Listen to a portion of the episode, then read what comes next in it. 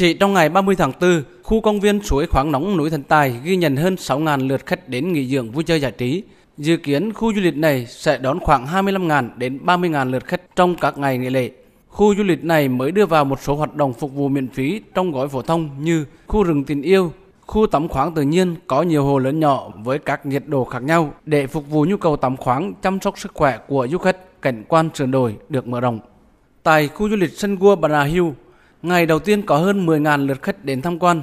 Tại đây có một số điểm mới đưa vào khai thác như thác thần mặt trời với hơn 40 bức tường mang chủ đề huyền thoại Hy Lạp, lễ hội ẩm thực và bia 2022, các show diễn trải nghiệm công nghệ thực tế ảo hiện đại cùng phim Aship mắt bay, ngắm nhìn vương quốc mặt trăng. Còn tại công viên nước Mikazuki 365 Đà Nẵng, lượng khách cũng tăng cao kỷ lục với 2.800 khách, trong đó khách lưu trú đạt 100% công suất. Dự kiến trong dịp nghỉ lễ, khu du lịch này thu hút khoảng 15.000 khách. Những ngày qua, bãi biển Đà Nẵng sôi động với nhiều hoạt động vui chơi giải trí hấp dẫn.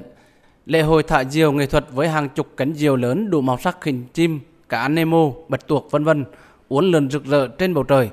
Các hoạt động thể thao như giải bơi không chuyên, ván trèo đứng, trình diễn dù lượn không động cơ vân vân diễn ra tại khu vực biển Mân Thái, quận Sơn Trà, cuốn hút người dân và du khách tham gia.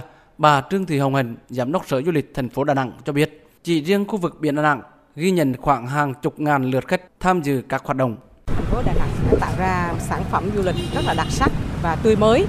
Chúng tôi cũng ờ, kỳ vọng du khách sẽ có những cái cảm giác ờ, rất là thú vị, những ờ, không khí sôi động của mùa hè, trải nghiệm phố đêm của Mỹ An rất là đặc biệt. Tôi tin rằng quý khách rất là hài lòng với những cái sản phẩm mới mà ngành du lịch thành phố À, đang à, nỗ lực đem đến cho du khách những cái trải nghiệm tươi mới nhất sau à, 2 năm dài chịu ảnh hưởng của dịch bệnh Covid-19.